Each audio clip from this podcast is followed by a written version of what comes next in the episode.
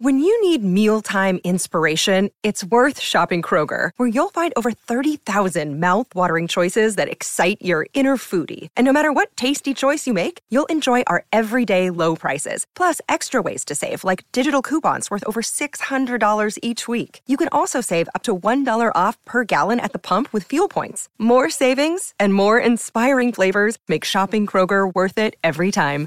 Kroger, fresh for everyone. Fuel restrictions apply.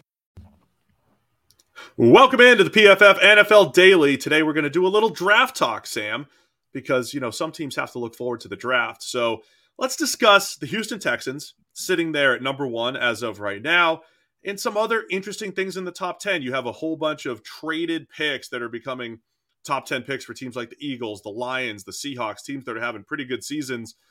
The storylines are going to be plenty this offseason for quarterbacks and the whole thing. But let's start at number one overall, the Houston Texans presumably looking at quarterback and a whole bunch of Bryce Youngs and Will Levis's and CJ Stroud's rumored to be the number one overall pick. So, what should the Texans do at the top?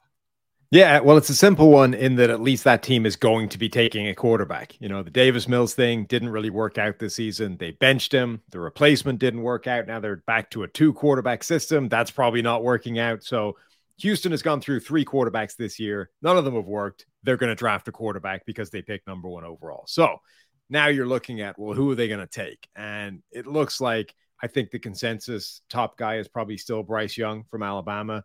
Um, he's been that guy for a while but there are teams that are going to find their way to disliking bryce young right? Because he's six foot and he's pretty slight. He's under 200 pounds.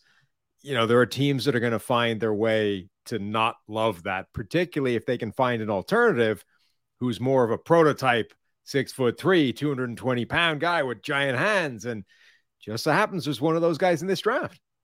Maybe a guy that eats bananas with the skin on and the whole thing. Yeah. Will Levis for Kentucky. I mean, so here here are some of the storylines we're going to be getting into. The productive, shorter Bryce Young, who not only has he been productive, incredible late game magic, and even in Alabama's losses, Bryce Young has done his part and he's been outstanding over the last two years, has a Heisman. Will Levis, he hasn't been an absolute disaster. He was very good last year for Kentucky, but not a very good grade this year. So it's another one of those, okay, production's not there. It's all about projection. And he's got a big arm and he's pretty athletic and the whole thing. And then you got a CJ Stroud and yeah, just yeah, you always get the same school scouting, right? Well, Dwayne Haskins and uh, Justin Fields are the most recent first round picks from Ohio State. Well, where does CJ Stroud stack up with those guys? Probably somewhere in the middle of those guys, not dynamic like Fields, more of a facilitator type. So those are the discussions we're going to be having. There's one other thing we're going to be, one other discussion we're going to be having. The Eagles pick in the top five, and Todd McShay just put Bijan Robinson, the running back from Texas, at number five in his mock draft. It's a good running back class. Bijan might be the best running back prospect of the last five or 10 years. We're going to be having that debate this offseason, Sam. How high should a running back be getting drafted in the draft, even if he's great? Yeah, that's going to be fascinating because, like you said, one of the best running backs to come along for years, maybe a decade. And we think we've kind of got this feeling recently that you know we've we've developed with the understanding of where you should draft running backs and how much value should you should assign to these guys and how high they should go in the draft. And the last couple of classes, it's been is any one running back worth a first round pick? Like at all? Should anybody go in the first round on the on day one of the draft? Like, does a guy as good as Bijan Robinson propel himself not just obviously into the first round, but like, does he go top ten still? Does he go top five if he's that good? Like, is all of a sudden a, a prospect of that caliber enough to make the NFL kind of forget everything that they just learned about running back value and go back to to, to their roots and just draft the guy in the top five?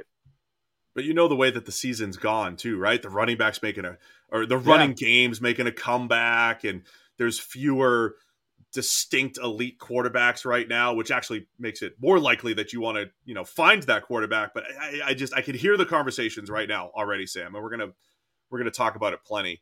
Um, but I think the Eagles are a fascinating story. The Lions and the Seahawks, right? Those two teams, or those three teams, all having good seasons. Two out of those three, almost well, we, will see who makes the playoffs here. But Seattle might be have to have to choose between their you know a quarterback and Geno Smith. The Lions choosing between a quarterback and sticking with Jared Goff. And then the Eagles, one of the best rosters in the NFL, the best team in the NFL this year, maybe with the best non quarterback in the draft falling into their lap. Jalen Carter from Georgia, Will Anderson from Alabama. Just unbelievable job by the Eagles building their team. Yeah, and there's a lot of high end defensive linemen as well that I think are going to go high in this draft. So there's there's going to be a few quarterbacks that go in the top. It's not going to be like the draft we just had where we got one first rounder. He went at number 20, Kenny Pickett, and then we didn't get a quarterback till the third round. There's going to be a bunch of these guys go in the first round, probably very high. And then the rest of that top 10, I think we're going to see a bunch of defensive linemen go as well. I got to tell you about our friends over at Prize Picks, an awesome, easy format to play daily fantasy sports. You just pick two to five players, and if they're going to score more or less than their Prize Picks projection, what do you think about our friends over at Prize Picks, Sam? Yeah, it's a great, fun way of playing DFS. They've got basically everything you can imagine to, to pick on. Obviously, we specialize in the NFL, but they've got esports, they've got disc golf, they've got everything. And if it's not there, they'll add it. You know, they they've been adding things as people uh, ask for them. So great fun way of doing it. I absolutely love the simplicity of the whole thing. It's so easy. Entries can be made in 60 seconds or less, safe and fast withdrawals, and it's currently operational in over 30 states plus Canada. So you download the PrizePicks app or go to prizepicks.com to sign up and play daily fantasy sports. First-time users can receive a 100% instant deposit match up to $100 with promo code DAILY. If you deposit $100, PrizePicks gives you $100. If you deposit $50, PrizePicks gives you $50. Don't forget to enter the promo code DAILY at sign up for an instant deposit match up to $100. All right, so we think the Texans are certainly going quarterback. Where do you think it ultimately lands here? Bryce Young, Will Levis, CJ Stroud, something we don't even expect. Yeah, I think Bryce it ends Young, up right. Prob- yeah, I think it ends up probably being between Bryce Young or I could definitely see a team talking themselves into Will Levis just because of the prototypical, you know, the size, the strength, the the arm, the giant hands. You know, I saw him on uh, uh pardon my take the other day. They got the the the, the official measurement 10 and a half, 10 and a half inch hands. We're in Brett Favre territory here. So I'm going to add that to the model immediately. Mm-hmm. There are going to be teams that talk themselves into that over the slight, the small, you know, Bryce Young. And again, even though we're going to talk about this plenty this offseason, what do you think needs to happen in Seattle to either take a quarterback or not take a quarterback. Geno Smith's season through five or six weeks, he's our he's in the top five in our quarterback rankings. That has slowly dropped in, dropped down. He's at number nine right now. The totality of that is good, but if he continues to to regress a little bit back into Geno Smith, where's the point where it's like, okay, we're definitely not necessarily investing in Geno Smith, who's a free agent, and we're Yeah. going to take, you know, the draft pick that we just got from the Broncos. So I think that's a, a very relevant part that he's a free agent. It's going to come down kind of to what the contract looks like. You know, this is a weird, this is a very weird negotiation they're going to be coming to the table with. You know, a, a career backup, essentially, a guy that had his shot early, didn't really take advantage of it in a couple of different spots, and then sat on the bench for years. And then has this one incredible breakout season where, again, it's not consistently amazing all the way throughout it, it's phenomenal at the start, tails off a little bit. Who knows what the last few games are going to look like? That's a very strange um, kind of contract negotiation to be starting from both sides, right? Where does that land? Should that be the the the much fabled middle tier, you know, middle class quarterback contract that we keep talking about for years, or is it like his his side just goes, well, look, he showed he can be an elite starter. That's that's forty million dollars a year. Cough it up, you know. And then they go, You- well, actually, no, he's he's been a career backup for most of his life. That's not forty million dollars a year. See ya. I that's I, like I think it's going to come down to what that kind of deal looks like. If they can get Geno for a relatively reasonable contract going forward, then maybe they can they can roll with him and, and allocate the draft resources somewhere else. If they can't, I think they're they're in a great position to just go, thanks for the year, Geno. It was it was awesome, but we're going to go draft a guy. You heard Mina Kimes on the PFF NFL podcast this week talk about how much Seattle needs defensive help. And I know quarterback is just a whole different world as far as value goes, but it's going to be really tough if Seattle's picking in the top four or five.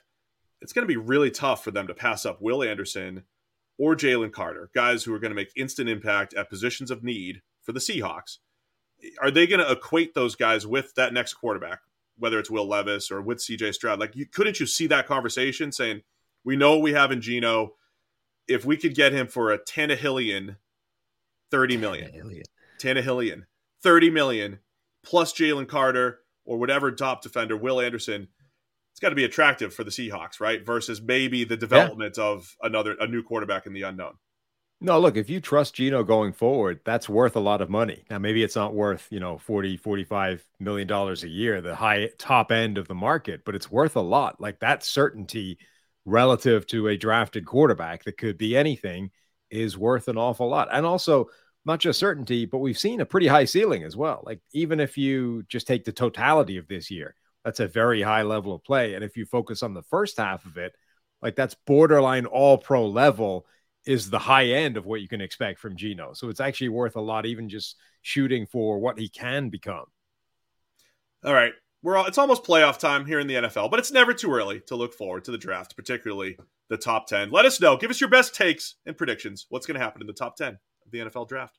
The PFF NFL Daily.